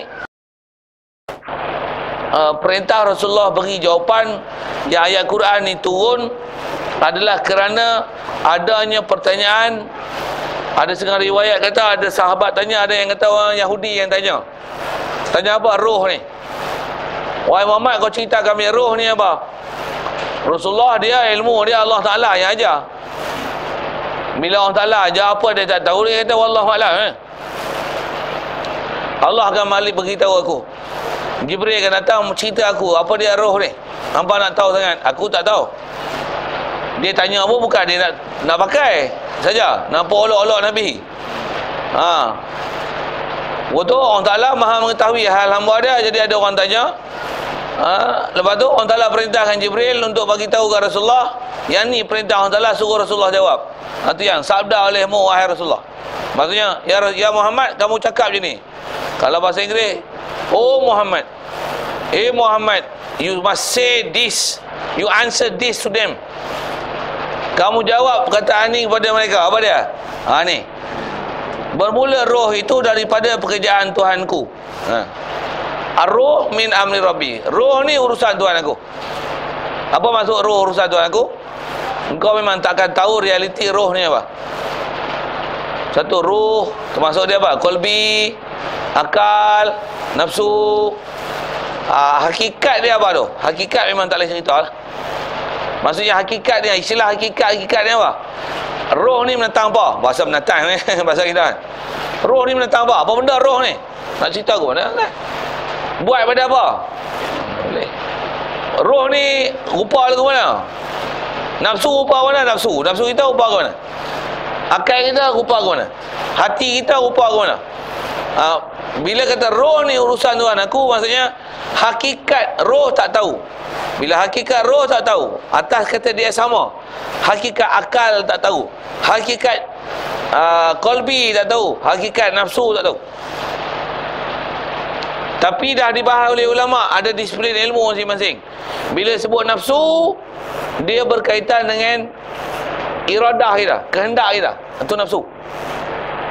Akal dia kaitan dalam bab ilmu ialah ilmu uh, faham, mengenal, itu akal. Roh, roh nisbah dengan sebab dia jasad kita hidup. Itu tempat yang selalu dipakai. Ha. Jadi macam mana pun roh ke, qalbi ke, nafsu ke, akal ke, hakikat dia macam mana? Ah ha, tu urusan Tuhan aku. Atas sebut ulama, asal Quran sebut roh saja. Apa maksud roh? Itu dia kata roh itu daripada pekerjaan Tuhanku. Baik, cerita jantung, kolbi dia. Main roh ni main mana? Itu dia kata pendeknya kolbi dan roh dan nafsu, ketiga-tiganya satu mana? Ha. Yang ni atas kitab ni. Dan dia kata satu makna ni apa? Roh, kolbi, nafsu, benda yang sama. Kalau saya tambah satu lagi, saya duduk ngaji dulu, guru saya dah sebut antaranya apa dah? Akal. Kali. Qalbi, roh, nafsu. Tiga-tiganya satu makna. Apa maksud satu makna? Dia benda yang satu. Cuma nama berbeza pasal pandang sudut mana. Dengan sebab dia kita hidup apa tu? Roh. Bila diajar, kita dengar, kita faham, boleh proses, boleh kenal. Apa tu? Ha, pandai pun. Bila suruh buat, lihat dah mampu. Walaupun tahu benda tu baik. Apa tu? Ha, pandai. Pandai lah. Memang kita dah pakai dah bahasa tu pun. Dan memang orang kata Melayu kita pun dah pakai istilah tu. Ha, tu saya ngaji, guru banyak dia bagi syarah macam tu lah, untuk bagi kita faham istilah-istilah syar'i ni.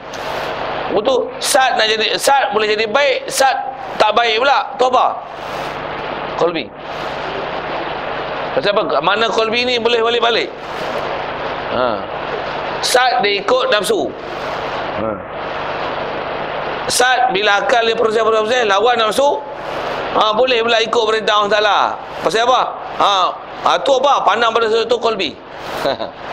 Siapa tu? Nafsu ke lah. Yang boleh taat tu apa? Nafsu juga. Yang degil tu apa? Nafsu juga. Hak jahat tu siapa? Nafsu juga. Tapi nisbah kebolehan fikir akal. Kebolehan berbalik-balik tu kolbi. Jadi itu dia kata ketiga-tiganya satu makna. Maksudnya dia benda yang satu, tapi ha, dia nama berbeza disebabkan pandang pada sudut yang berbeza. Satu nama dia berbeza. Boleh. Jadi kalau kita faham tu siapa dia, nafsu, roh, akal, uh, kolbi siapa tu? Kita lah weh. Kalau dengan kita tengok dengan jasad ni, uh, jasad kita, ya roh tu orang taklah bagi ke jasad kita. Uh, dengan itu dia ada nafsu, dengan tu dia ada akal, dengan tu dia ada dia ada kolbi, dia ada kolbu tu macam mana? Siapa tu? Kita lah. Cuma kita tu siapa? Jasad ke? Tak. Jasad ni penzohiran alam syahadah saja. Satu tengok muka kita uduh, biar muka uduh. Dosa dok gaduh kan. Pasal apa? Yang penting apa? Jangan hati uduh. Jangan nafsu uduh. Ha. Jangan nafsu uduh, jangan kolbi uduh, jangan akal uduh. Kalau buah ayat macam ni, jangan akal bodoh. Jangan nafsu buruk, jangan nafsu amarah, lawamah, mulimah. Dan kolbi, jangan kolbi yang mazmumah. ha. Kalau istilah-istilah yang dipakai. ha. Jadi kata dia ketiga-tiganya satu makna.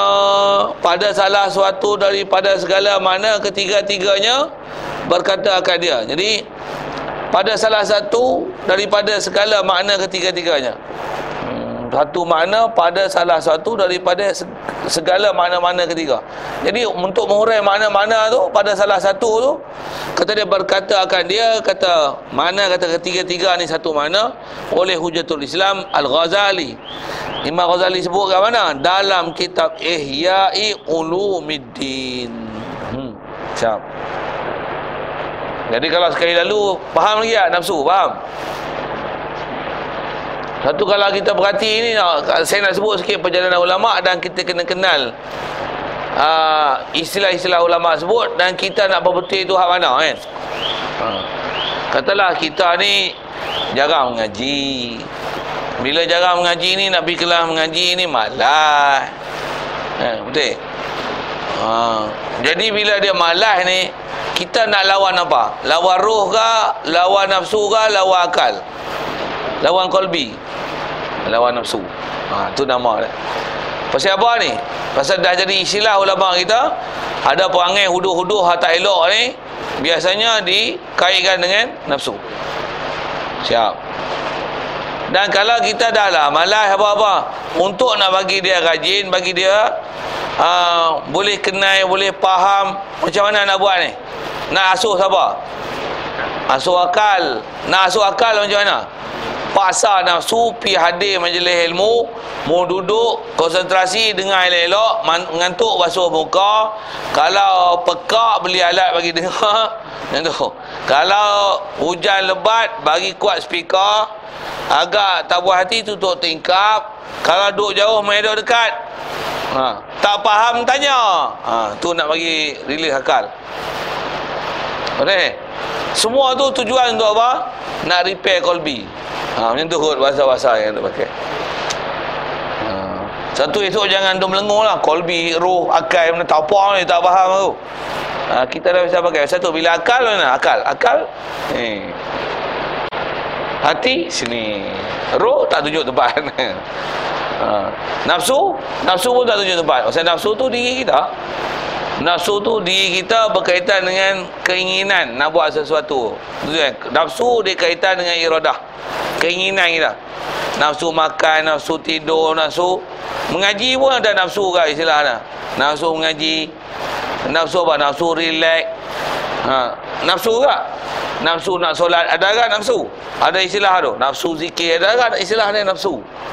Ha, pasal dia kaitan dengan iradah.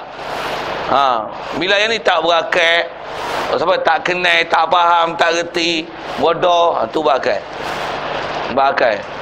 Kalau nisbah tu dah mati dah, ha, roh tak ada. Itu lah. Ha. Itu Imam Ghazali kata dalam kitab Ihya, dia kata tiga-tiga semua ni. Kalau tiga disebut tu, kita sebut dah empat tadi, dia satu makna. Hmm. Salah saya ngaji dengan almarhum Tuan Guru Haji Ghazali tu, umum dia syarah kat saya macam ni. Dia baca kitab, baca kitab Nahwu kan tuan, tapi dia syarah tasawuf. Oh tu best tu guru. Ngaji kitab kitab bahasa Arab, tapi syarah-syarah tauhid, ada syarah fiqh, ada syarah tasawuf ada. Oh. Tu guru ni bila dia handai laut ilmu dia kan. Ha, baik, baik. Lepas tu dia dah. Kemudian bila kita dah faham ada istilah qala rohani jasmani ni, lazim oleh kamu akan pelihara jantung, maksudnya kolbi engkau, daripada segala kelakuan yang dicelakan. Hmm.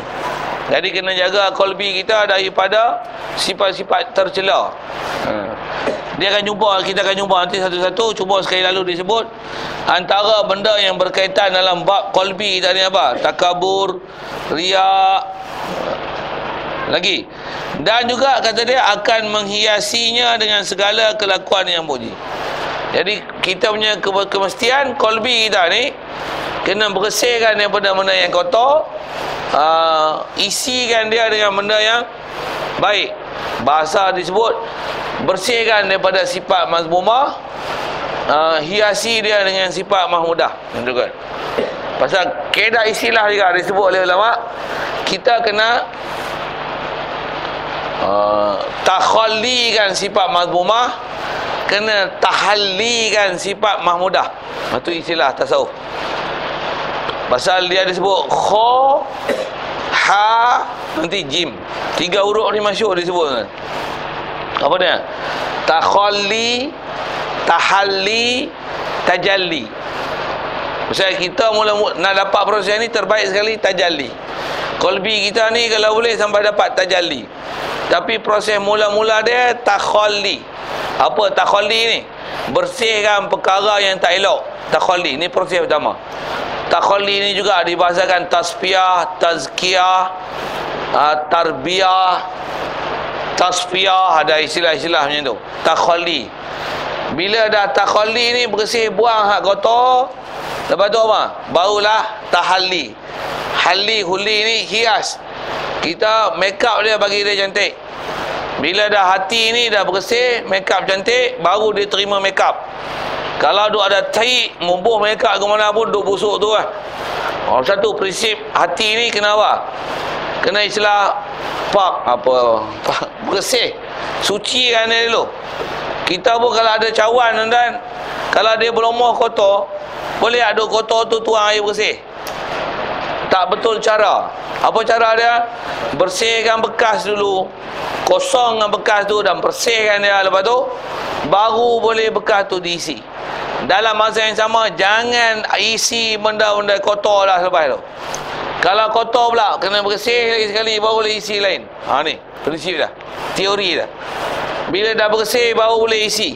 Bila isi penuh matang baru dia mantap. Boleh? Kalau bekas kita dah cuci, kita isi sikit kosong, ketuk-ketuk je nak teng teng teng teng teng teng. Kalau bagi penuh dah cantik macam mana? Tuk tuk tuk tuk. Kemas ha? Bunyi pun best kan? Ha, hati kita pun nisbah teori macam tu lah. bersihkan sifat marhumah, isi sifat mahmudah, baru dia akan tajalli pada Allah Taala. Itu kan takhalli, tahalli, tajalli. Itu istilah tu. Tu tiga tu istilah masyhur ulama tasawuf. Mana-mana ulama tasawuf, ulama sufi, itulah istilah yang dipakai dalam masalah hati ni. Dia mesti bersih, lepas tu hias, lepas tu baru orang rasa gerun dan hebat ke Allah Taala. Lepas tu kita ni ada rasa gerun ke Allah Taala? Ha. Betul lah, ikhlas-ikhlas jawab lah. Ada rasa gerun apa-apa tak? Pasal apa tak ada rasa gerun dan hebat ke Allah Taala? Pasal apa? Kita tak ada proses apa pun. Proses nak bersih hati pun tak ada. Kita nak bersih hati orang tak? Tak ada.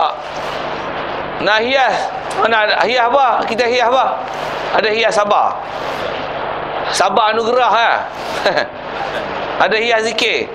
Zikir terpaksa ah, tok imam zikir, satu zikir. Tok imam zikir pun pasal dia tok imam. Kalau tak ada apa-apa dia tak zikir. Saya sebut ni orang lain lah. Eh saya silap orang lain lah. Saya sebut saya, saya sebut tuan-tuan. Tapi serupa. Kalau sebanyak seorang zikir tak? Oh ya. Kalau jadi tok imam zikir, jadi makmum pun pasal apa? Zikir. Pasal tok imam zikir. Kalau tok imam tak zikir, kita berlawan lagi. Nampak? Bagus tak perangai dah? Kita tak ada ada perasaan nak hias apa-apa apa perangai kita ni. Tak ada. Hias bila? Yang kita hias apa? Jasad. Baju nak comel tak? Setrika tak? Kalau ada benang terserebek sikit, potong tak? Potong. Nampak com kotor sikit, belum main basuh tak? Basuh. Oh. Jasad ni hu hias sungguhlah. Ha, dah pakai tudung, muka longsang pula. Ini orang perempuan lah kan. Ha, kalau pakai hak putih hitam ni tak mau pakai sebab tak menarik perhatian. Kalau hitam pun macam mana? Passion lagi, silang sana, silang sini, pusing sana, pusing sini. Hitam pun tak mau pakai hitam muda. Hitam hitam merlit. Eh, hitam licin. Ha, no, no, no, no, no, no. Wangai tu, nampak? Oh, hak tu hias sungguhlah. Nak beli kalau kain beli koman-koman tak? Mampu tak beli eh, bagi peri pun tak mampu. Oh, kita punya perangai ni. Kalau Zohir ni hias tak? Bagi rumah rumah besar tapi buruk. Cat dah lekang-lekang, nak ambil. Saya silap bagi peri pun tak mau. Kos belah pun teruk. Wah nak tu. Nak tu. Nak saya nak bagi. Okey. Ha. Tu bagi peri tu. Kalau beli langsung tak mau. Pasal apa? Kita duk gaduh nak bagi comel hak Zohir. Batin macam mana? Mana ada hias apa-apa? Mana ada cuci apa-apa? Yang ni yang kita kena belajar, kita kena kenal, kita kena berguru supaya dia boleh suluh kita, hati kita ni busuk rupanya. Hati kita kotor. Kotor apa? Nanti jumpa lah. Cara awal-awal tak sedap kan? Ha, bagi syarat macam tu dulu. Bagi kita kenal dulu. Ada ada istilah Zohir batin kita dulu. Ha, esok kita nampak suluh. Ha, InsyaAllah kita kutip buang satu-satu. Buang, buang. Dah besar kali yang tuan-tuan. Kalau sebut atas kata dasar. Ha, ulama kita sebut. Hati ni nak bersih apa dah? Satu, kata ulama. Hati ni paling besar alat nak bagi bersih dia ialah kalimah taibah. La ilaha illallah. Itu penawar paling besar dia. Nak bersih dia la ilaha illallah. Nisbah dia kena sebut dan ambil faham. Nak ambil faham, tak dapat tidak kena ambil faham daripada la ilaha illallah. Nak latih pun nak latih la ilaha illallah. Nak bagi bersih dia pun dengan ulang dan ulang dan zikirkan la ilaha illallah. Semua kaedah istilah nak bersih hati kat kita ni, ibu dia la ilaha illallah. Bila la ilaha illallah ni besar sekali nak buang dalam hati kita, bagi bersih apa? Buang syirik, buang kufur, buang munafik, buang murtad, buang bid'ah dalam akidah. Buang semua ni. Buang hak tu insya-Allah. Mazmumah yang disebut ni takabur, riak apa semua tak ada. Jadi riak, jadi takabur, insya-Allah kita jumpa penyakit-penyakit ni punca dia pasal apa? Ah ha, pasal ada lagi syirik, pasal ada lagi kufur, pasal ada lagi nifaq, pasal apa? Ada lagi irtidah, ada murtad, ada lagi bab bidah. Yang ni pun ada istilah-istilah dia, insya-Allah kita jumpa. Jadi ada perangai yang tak elok ni dalam bab akidah. Fahaman kita dalam la ilaha illallah, nak nafi apa, nak isbat apa tak betul. Bila tak betul lah ni, hati kita memang tak elok, memang tak baik. Jadi hati kita nak baik dia macam mana? La ilaha illallah. Okey, saya dah bagi formula umum. Macam mana pun cukup tak cukup? Tak cukup lagi. La ilallah tu nak bagi bersih aku lah. La ilaha illallah saja padan tak? Sebut mulut je. Sekali lalu sebut. Quran isyarat macam mana? Fa'alam annahu la ilaha illallah. Apa maksud fa'alam? Kamu kena ambil tahu apa maksud la ilaha illallah. Jadi sebut saja cukup tak? Tak cukup. Jadi kena sebut tu. Fa'alam ni maksudnya ada ilmu, ada pengetahuan, ada kefahaman. Ada apa yang sebut ha? Ada ma'rifah yang kena kenal nisbah nafi isbat la ilaha illallah. Kena ambil faham elok-elok. Hang faham ni elok-elok. Kata orang salah, fa'lam la ilaha illallah annahu la ilaha illallah. Dah faham buat apa pula? Mu kena bersih diri. Nak bersih macam mana? La ilaha illallah, la ilaha illallah. Hang kena ha tu. Kena tu. Jadi nak faham pun faham la ilaha illallah, nak bagi bersih pun, nak bagi hancur kita punya nafsu ni supaya tak ikut setan apa. Apa? La ilaha illallah, la ilaha illallah. Sebut saja. Tak jadi, tak jadi. Pasal apa? Pasal dia isyarat dengan fa'lam. Alimah ya alamu ni, fa'lam ni mesti ada knowledge, mesti ada pengetahuan. Dan pengetahuan yang nak ambil tu nak nafi isbat, nak nafi apa, nak isbat apa. Nanti ya, saya sebut panjang-panjang lagi meleket, tak boleh telan. Ha, ilmu pun dia memang sikit-sikit dia tak. Ha, okey. Jadi nak sebut apa? Apa kaedah nak bersih diri? La ilaha illallah. Cukup dengan sebut? Tidak. Cukup dengan faham? Tidak. Untuk apa? Faham dan sebut.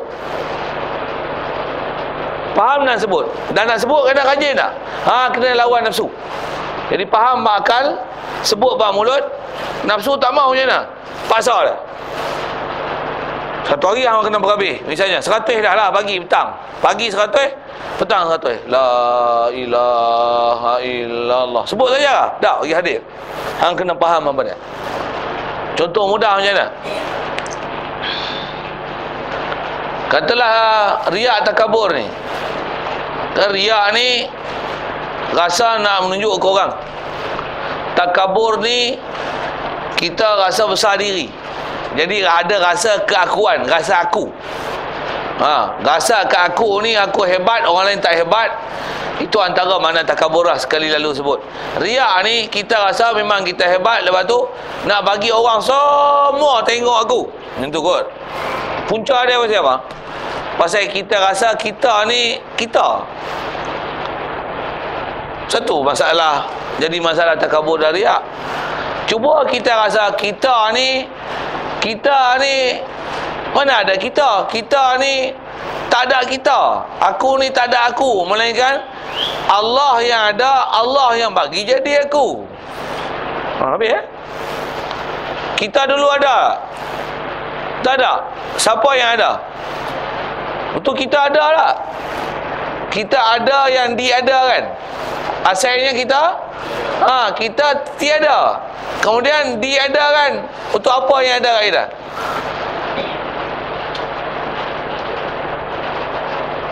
Kalau saya buat misal lah, macam ni. Pasal saya nak tunjuk kata kita faham dengan ilmu, boleh faham la ilaha illallah, boleh faham apa nafi dan isbat. Takabur riak ni dia bukan kata nak bagi hilang. Tak main langsung, tak ada hinggap tu kata. Ha, contoh macam mana? Kita ni nak pergi sembahyang tu ya. Nak bagi wangi sikit macam mana? Ambil minyak wangi apa? Wangi kan? Ha, jawab elok-elok. Siapa wangi? Minyak wangi tu lah wangi, bukan kita wangi. Kita duk busuk tu oh. Tapi bila kita pakai minyak wangi, kita wangi. Kita memang wangi ke? Tak. Pasal minyak wangi tu ada kita, pasal tu kita wangi. Ha. Jadi kalau ada orang puji hang wangi eh, kita seronok tak? Kalau kita seronok bodoh. Pasal apa? minyak wangi yang wangi hang puji tu bukan puji aku, hang puji minyak wangi, bukan puji aku. Yang wangi ni minyak wangi bukan aku. Walaupun orang puji kita, kita rasa macam mana? Tak rasa apa-apa. Pasal hang puji aku macam perli kan ni. Hang kata aku wangi. Aku tahulah aku busuk, aku wangi, aku pakai minyak wangi, bau wangi. Hang kata aku wangi nah, sampai hati nah.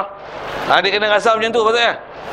Kalau tuan-tuan kena puji, hang wangi nah, senyum. Hehe, he, tu nama dia bodoh. Hang tak cam hang siapa? Hang tak kenal. Ha, samalah bab la ilaha illallah.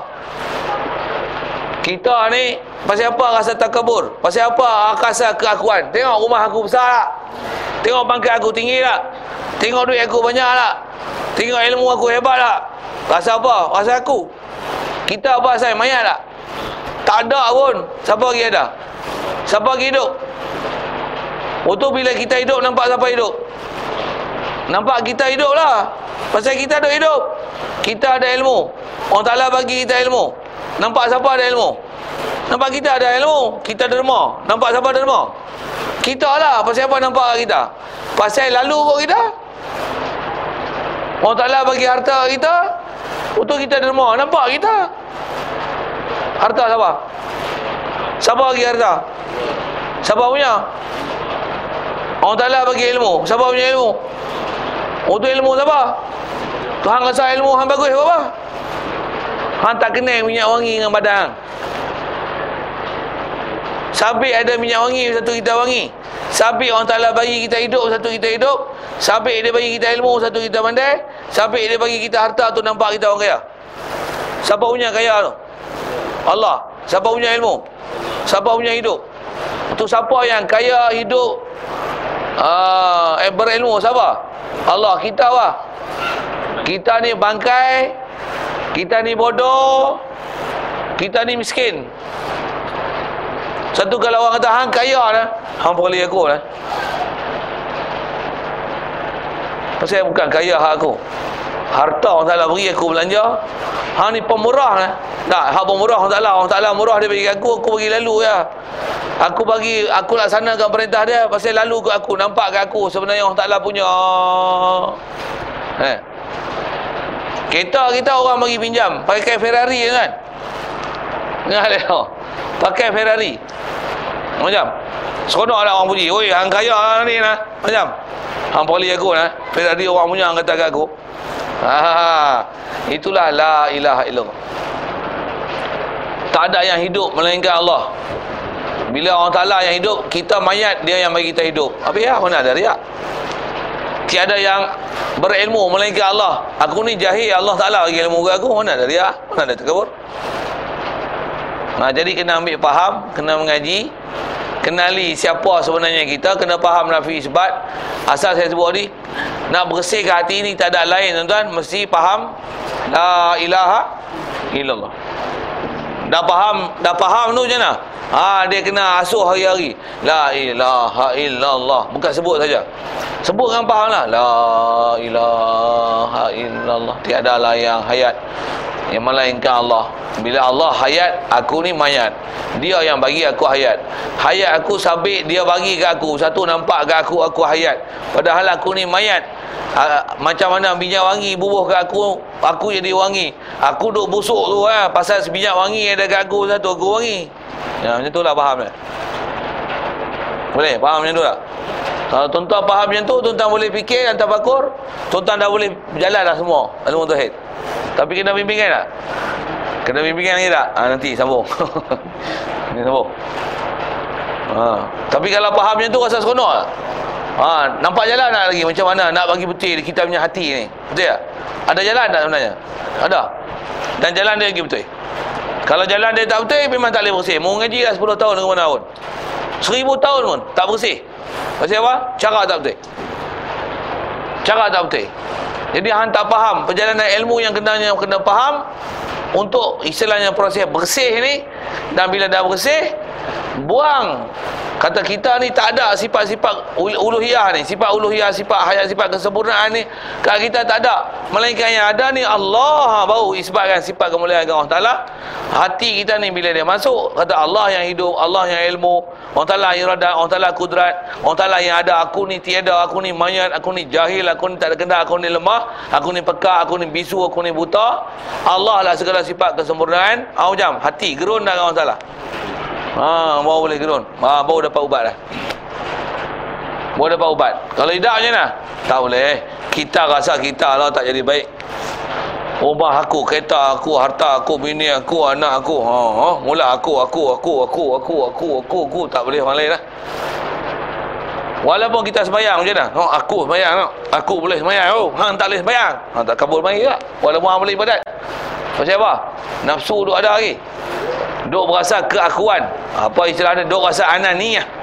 Duk rasa individualistik. Oh, macam tu kot bahasa Inggeris lah. Apa individualistik apa ni? Rasa individu. Rasa keakuan. Rasa hak aku. Aku punya. Padahal apa ada kita? Kita ni lam yakun syai'an mazkura. Kita ni dulu tak pernah disebut pun. Apa aku-aku? Mana ada aku? Aku ni kena jadi. Oh, kena jadi. Kita ni dulu mayat, dia yang bagi hidup. Kuntum amwatan faahyakum. Kamu ni mayat, dia yang bagi hidup kamu. Oh, aku ni mayat. Ah, dia turun, turun, turun. Ah, bersih, buang, buang, sepak, buang, buang, buang. Siapa yang hidup? Allah hidup. Aku jahil. Aku ni mayat. Allah, Allah yang alim. Aku ni bengong. Allah Ta'ala yang kuasa. Aku ni lemah. Macam mana? Ah, baru boleh iktiraf dia. Baru sehebat dia. Kalau orang kata hang ni pandai lah. Tak, Allah pandai. Allah bagi lalu ke aku. Nampak macam aku pandai. Minyak wangi calik aku, aku wangi. Aku tak wangi. Minyak wangi, wangi. Ha, boleh faham kau minyak wangi tu tak? Sebut kat kita aku payah faham. Ha, ambil je istilah minyak wangi tu. Faham minyak wangi tu pandai. Hmm.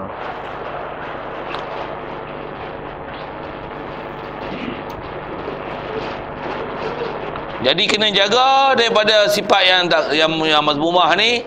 Hiasi segala kelakuan yang dipuji. Puji ni yang mahmudah ni apa? Atas nama istilah sufi ni yang macam ni. Sabar, merendah diri. Ha.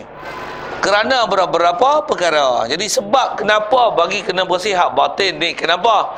Ada beberapa perkara dia yang sebut. Next chain coming soon. Ah, sajalah bunyi mufti sikit. Nanti akan datang. Sama. Nak baca terus oh. Baik. Kena rally sampai malam lagi. Tangguhlah. InsyaAllah jumpa akan datang. Pertama, ah, pasal apa kena bersihkan hak batin ni? Ada soal? Ya.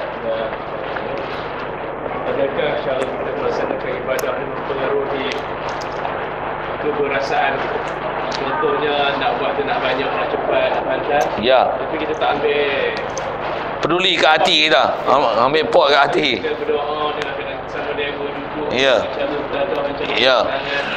Dan berzikirnya kalau dia buat pantas. Ya. Kalau tak terus dia buat cara berzikir, Allah Allah Allah. Jadi itulah kadang-kadang dia tak berasa dia masuk nusuk dalam kampung kita. Ya. Itu antara tu yang kata dia ada hubung kait dua-dua belah. Pasal apa dia buat nak cepat-cepat, gopah-gopah, tak ada adab, ha, tak perasaan nak cepat. Pasal apa? Pasal masalah hati. Kadang-kadang hati faham, tapi nafsu pula dah. Hati faham ni, ilmu ada. Katalah, saya tak kata tuan-tuan, contoh saya. Ha? Saya reti, saya doa, saya minta apa kan. Tapi main nafsu kan, dia malas nak fokus oh. Dia malas nak konsentrasi tu. Cuba minta betul-betul. Allahumma ahyini bihayatika, Allahumma aghnina bil ilmi wa zayyinna bil ilmi, anta rabbi la ilaha illa anta, anta rabbi anta khalaqtani wa ana abduka. Oh, baca tu kalau tengok satu-satu tu galik kan, nafsu suka. Situ lah masalah dia.